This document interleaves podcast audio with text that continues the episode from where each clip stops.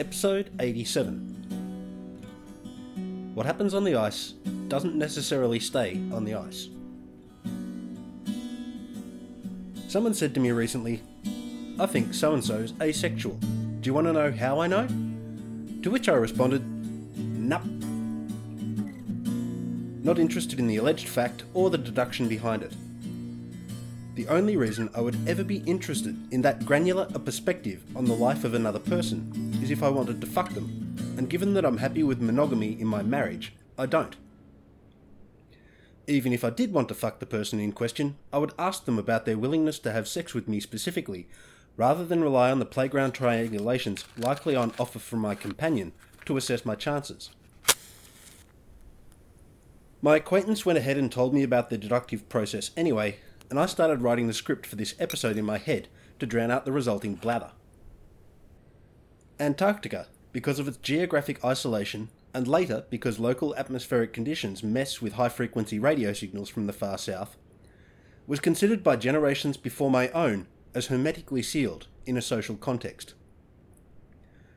People held an expectation that anything a person did that was unusual or out of character would not impact on their life at home. The idea that what happens on the ice stays on the ice carries forward in the minds of some present-day Antarcticans, but now that aviation spans the oceans between Antarctica and South America, the Falkland Islands, Australia, New Zealand and South Africa, and satellite phone and internet connections offer similar levels of communication as is available almost anywhere else on the planet, the tacit buffer layer preventing Antarctic antics from impacting on the outside world, and vice versa, is no longer on offer to those working on the ice. This was brought home to me in late 2005 when, in my last week at Scott Base for that season, I received a phone call from one of my sisters telling me our father experienced a heart attack. He was in hospital recovering from an operation to insert a stent in an artery and was going to be okay, but he'd been given a fairly big scare. Reassurances that he was alive and likely to make a full recovery did little to allay my distress, and I experienced an incredibly strong desire to head straight home. Of course, no amount of wanting to go home could change the circumstance. The flight schedule was what it was, and work remained to be done, so I carried on with my tasks, took my Herc flight to Christchurch when my number came up, and shot across the Tasman as quickly as my money allowed. While I couldn't get moving and return to the outside world could reach into Antarctica and affect me to a larger extent than I'd previously acknowledged. Where a distress signal from the ice might take a year to reach anyone capable of responding to it a century ago, high-frequency radio, and now satellite phone and internet access, offer communication reach and speeds comparable to anywhere else. Bandwidth can still be an issue, but voice and text communication is even readily available at the South Pole. Unimaginable during my childhood, when base staff felt lucky to send 40 words a month home by telex. Still, the idea that Antarctica is isolated to the extent it was a century ago persists. I don't know whether this is a romantic hankering for the isolation of the heroic age, or a convenient rationalisation for behaving as though operating in a vacuum untouched by social or political consequences, but I've seen it trip some people up pretty badly. Cheating on a partner expecting fealty from you with someone sharing ice time with you and then discussing it with others might not have thrown a spatter in your works 20 years ago, but the communications available to Antarcticans today can make the spanner thrown in the works a size 48 Stilson.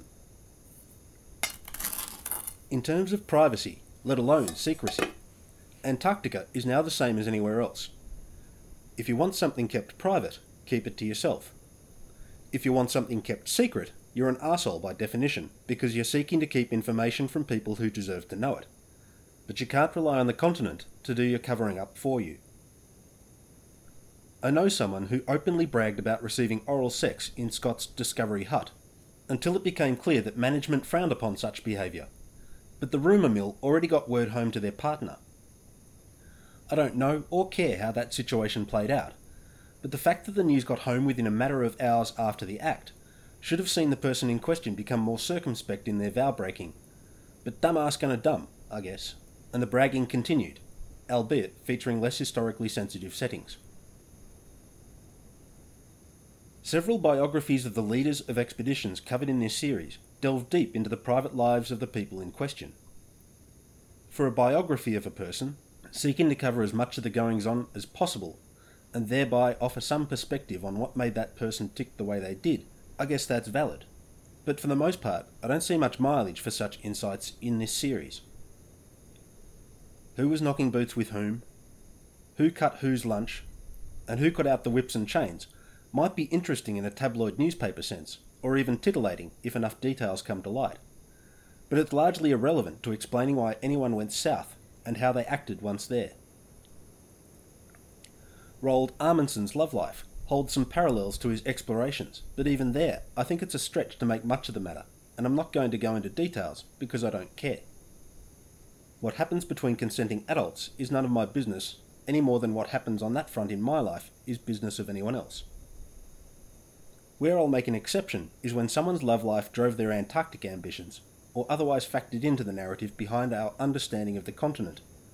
And Lincoln Ellsworth's suspected suppressed homosexuality will feature in a coming episode, albeit as brief mentions, because it had some bearing on what he did and why. Did Explorer X cut Explorer Y's lunch shortly after becoming engaged to W? I've heard rumours, but don't care enough about what happens in other people's marriages to investigate further, or to speculate on what I already know. Did Explorer A get creepy in his old age and send nudes to his teenage obsession? Yes, but that's not pertinent in terms of telling the story of his contribution to polar exploration. Was the male-only bastion that was early Antarctic exploration and station life a hotbed of gay sex? Probably, but who cares? Puritanical theocrats and slavering gossip hounds. That's who cares. And I don't have any time for either party, and the set intersect makes me want to see religions pay taxes. If you want to know this stuff, you can read the biographies. If that literature doesn't sate your hunger for prurience, you can always make the saucy details up for your own salacious contemplation. Or there's porn, if your imagination fails you, though I'm not aware of any polar exploration-themed erotica. I'm sure someone will let me know if that's a genre, and I won't be surprised or interested. Rule 34 and all that. I'm not a prude, and I think my love of prurient punnery demonstrates base matters on base aren't below my base, but I don't actually care about which consenting adults fuck or how. That said, no one should expect me to keep their secrets. Unless I've signed a non-disclosure agreement, I'm not obliged to protect anyone's relationship or business dealings or hide anyone's crimes.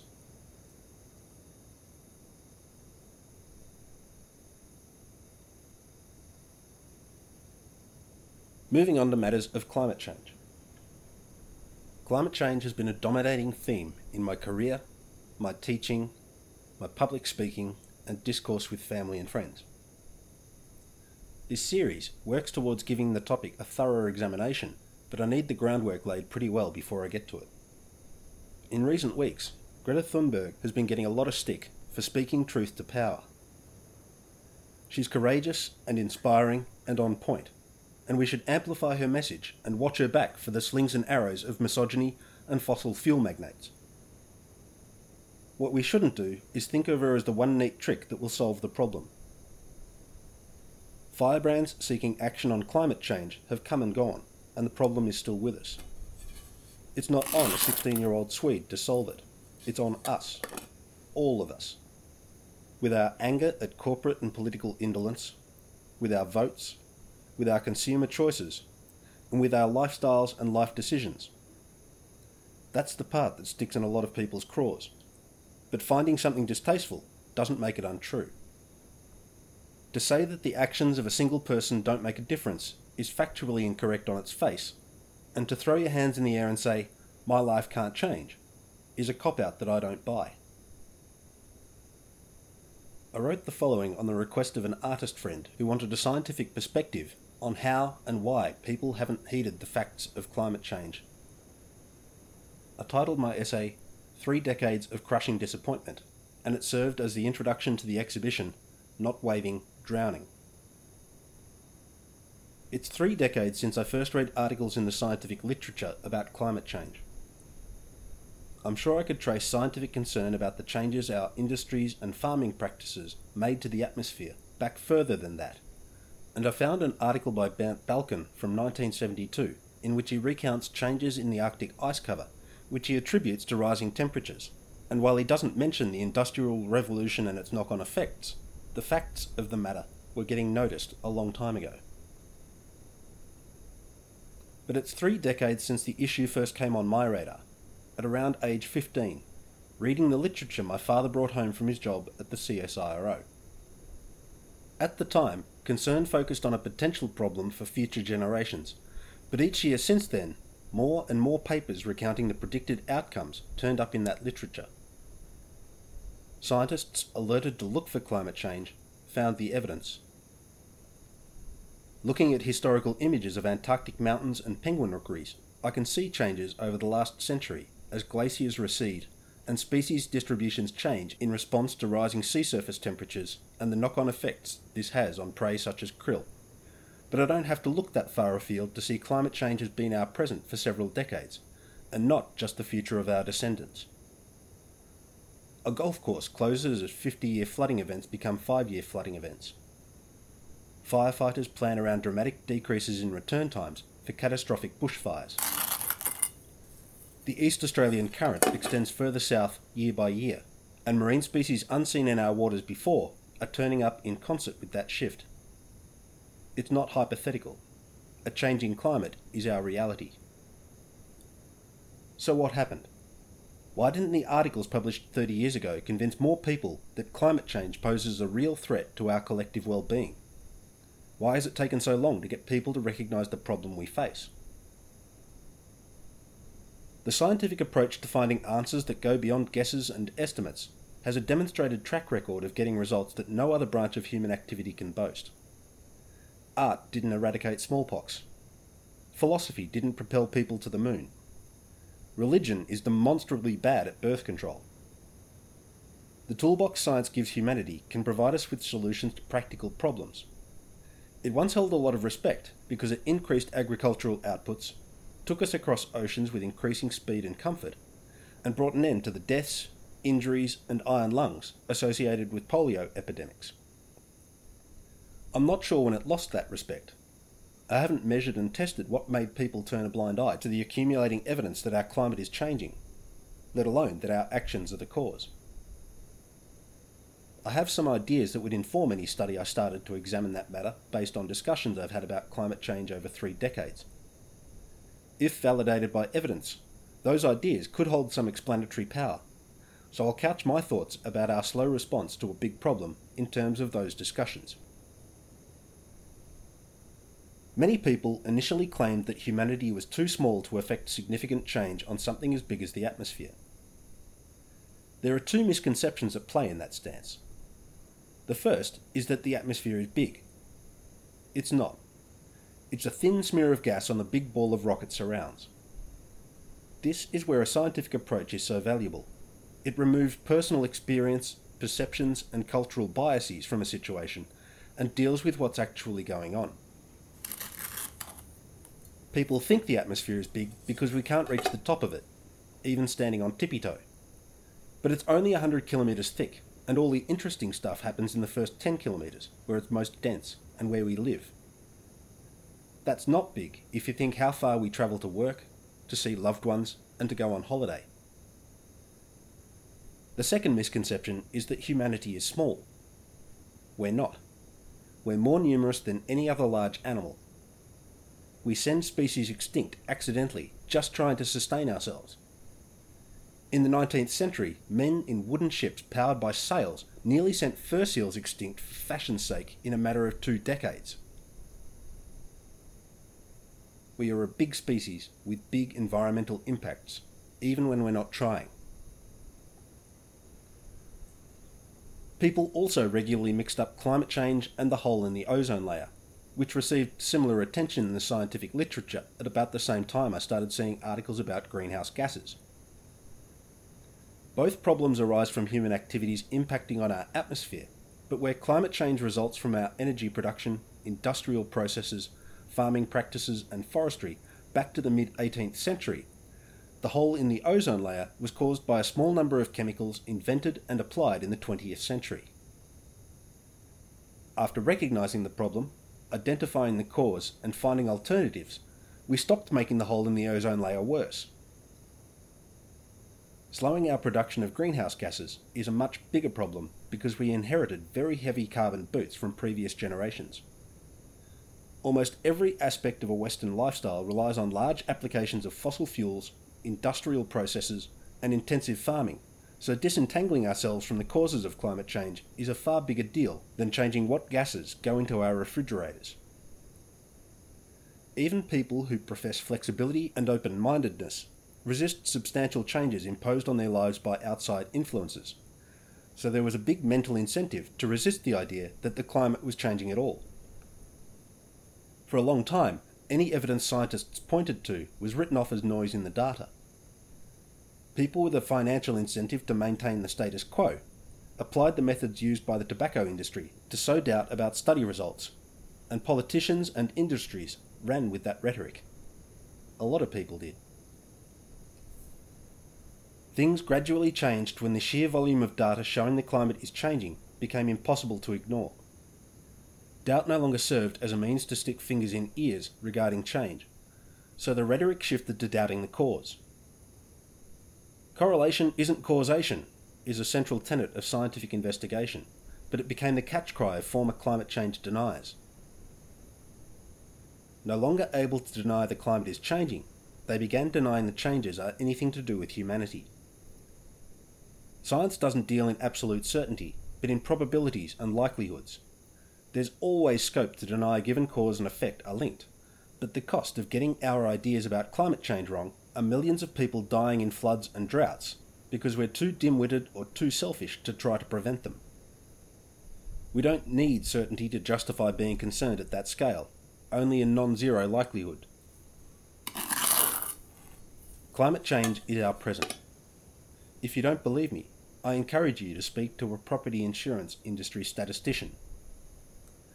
They're taking climate change effects on sea levels deadly seriously because they make their money accurately understanding the probabilities some climate change deniers have made a living deliberately misinterpreting. It's not just scientists making noise about this anymore. It's firefighters and golf course boards of directors and insurance agents and peoples whose nations are slipping beneath the waves. Following goings-on an Antarctic-related Facebook page, I saw a lot of people using their ice time to piss on the experiences of people with less experience than themselves, who in turn pissed on the tourists, who they said had no right to be there. I've mentioned this in passing in the past, and I've lectured extensively on the matter on the ships. Everyone in Antarctica is a tourist.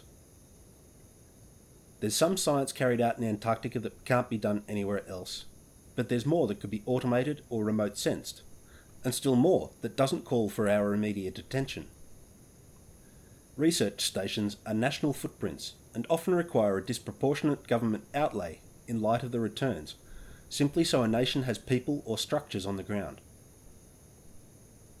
Research stations have polluted their environs with sewage, plastics, unwanted vehicles, decommissioned stations and nuclear waste to an extent the tourism industry would have to spend a century operating very fast and loose to match.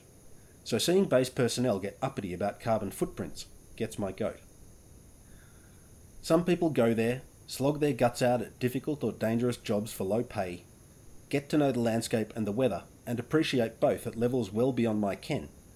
But their role in the big picture is as a self-propelling placeholder for territorial interests should anyone start drilling or digging in spite of the Antarctic Treaty. They are career tourists in a place that would be better left alone entirely.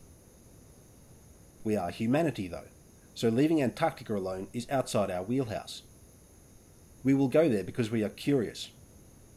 We are also avaricious, greedy for esteem and experiences and resources. Until we turn another corner in social development equivalent to the Renaissance, the Enlightenment, and making fire all rolled into one, we'll likely continue going there. I respect people who make Antarctica their career, but I don't respect them turning on others and making their experience a token in a game of who's an Antarctican. I want everyone on the planet to value that continent, whether they've been there or not, and I can't reach that goal if I get uppity about who's allowed to think they have a stake in the place compared to me. I finished this missive with the coda, "I'm happy to take notes on my thoughts, but don't be surprised if poorly thought out rebuttals get turned into grist for the podcasting mill. It's not on me to protect anyone's reputation from their own spoutings." The post got a lot of positive feedback. It got me blocked from a few people, but there was a couple of folks that took me to task in fairly ineffectual ways, and true to my word, I've turned their posts into podcasting grist. Ed Matheson came out with the phrase, "As the world's preeminent superpower," he's talking about the USA, "I'm not sure we really need a placeholder there. I think we are keeping some law and order to what could have become a chaotic situation." I responded by quoting my favourite bending robot, and since I can't do the voice, I'll hand over to Bender. "Oh wait, you serious? Let me laugh even harder."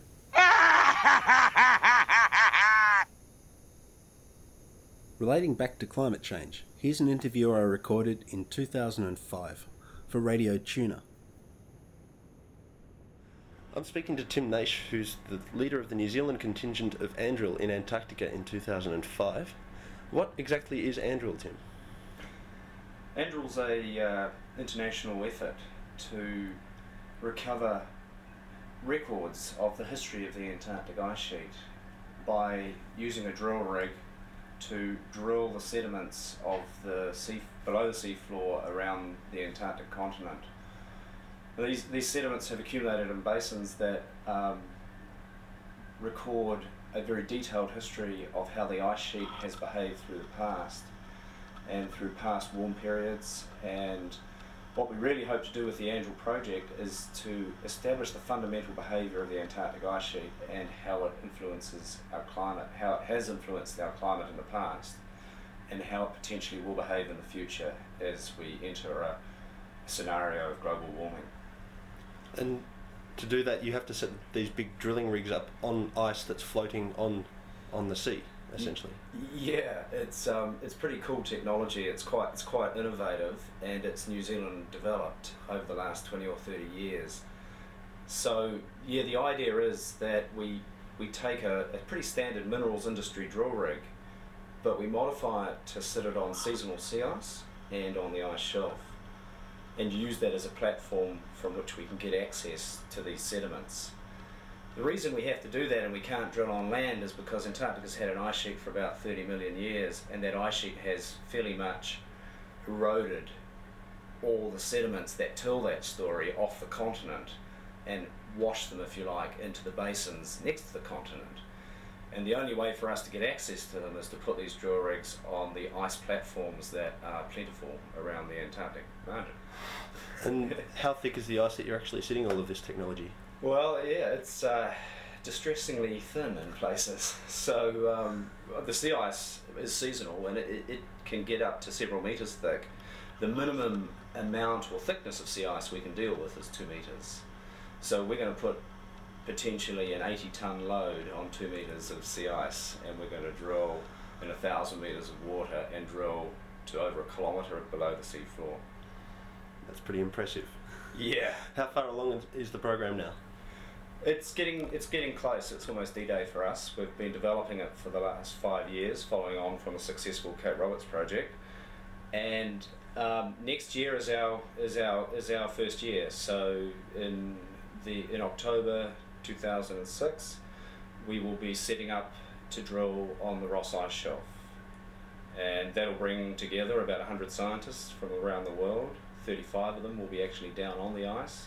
There'll be a drilling team of about 25, and fingers crossed it'll all go well and we'll get these records we're after. So this is one of the larger projects going on in the Antarctic at the moment? I would say so. There's some pretty big projects going on in the Antarctic, but as far as drilling goes, this is a big one. It's combines the resources of 4 nations, the USA, Germany, Italy and New Zealand, and has a operational budget of $10 million over the next 2 years. And if you add in all the science, it's about a $30 million project. And I've noticed working down here that most of the scientific community takes climate change for granted, and that's the basis of your very large project here. Back in New Zealand, people seem a bit less certain about it. Can you sort of outline to our listeners what convinces you and why people here are so adamant that climate change is occurring? Yeah, I mean, it's always a tricky one. Down here we're with scientists, and the majority of the scientific community, I shouldn't say majority, almost all the scientific community globally who are involved in climate change research appreciate and understand that greenhouse gases in our atmosphere have been increasing at an unprecedented rate. We haven't seen that before in the natural world. So the idea that greenhouse gases are warming the atmosphere is really now an incontrovertible fact. Where there is some uncertainty, and I think this is where the public are unsure, is what are the likely consequences of that warming going to be? How quickly are the ice sheets going to melt, if you like, and sea level rise? Can we expect more tropical cyclones, hurricanes? Can we expect more heat waves in Europe? If we get a heat wave in Europe, is that global warming? And so these are the questions I think cause a bit of confusion. And that is exactly why the ANGEL program is doing what it's doing, because one of the big question marks in future climate change is how will the Antarctic continent behave in a scenario of a warming world? And to get a handle on that, we can go back into the past and find times when the world was warmer, potentially as warm as it will be by the end of this century, and hopefully answer some of those questions and get a better handle on where we're heading in the future. Any sort of vague guesses at the moment, or you're not going to put your finger on it? Look, there's certainly some anecdotal evidence and some reasonably good scientific evidence to suggest that the Ross Ice Shelf, for example, has collapsed in the past when the Earth has been 2 to 3 degrees warmer than it currently is. And these are the sort of temperatures we're facing with global warming in the next 100 years. We've already seen the spectacular collapse of the Larsen B Ice Shelf in 2002, within a few months. An enormous chunk just collapsed because of the heating around the Antarctic Peninsula. How fast sea level will rise, how quickly the ice sheets will retreat, both on Greenland and Antarctica, I wouldn't like to speculate. The current school of thought is saying about a metre. We can expect about a metre of sea level rise at the most in the next 100 years. But that's not just going to mean that some areas get submerged. There's also going to be associated climate change related to that. There'll be changes in the Southern Oscillation, I guess. And absolutely. I mean, the climate system's a really complex beast, and in our part of the world, we're so dependent on the behaviour of the Southern Ocean and what Antarctica will do. Certainly, the New Zealand science community have been predicting for New Zealand over the next 50 years an increase in El Nino type weather conditions, so wetter in the west, drier in the east. Basically, the mantra is warmer and wetter, so potentially more flooding and heavy rainfall events on the west coast, sort of like the Manawatu floods we had in February several years ago. Yeah, so these sort of more short-term climatic phenomenon are being predicted and are a consequence of global warming. You might have dared that one a bit. Well, it sounds like Andrill's doing really valuable work. Thanks for speaking to Radio Tuna today. No worries. Greetings this episode to Warren and Kirsty and Monty, whose company I enjoy immensely. Take care and appreciate your coffee.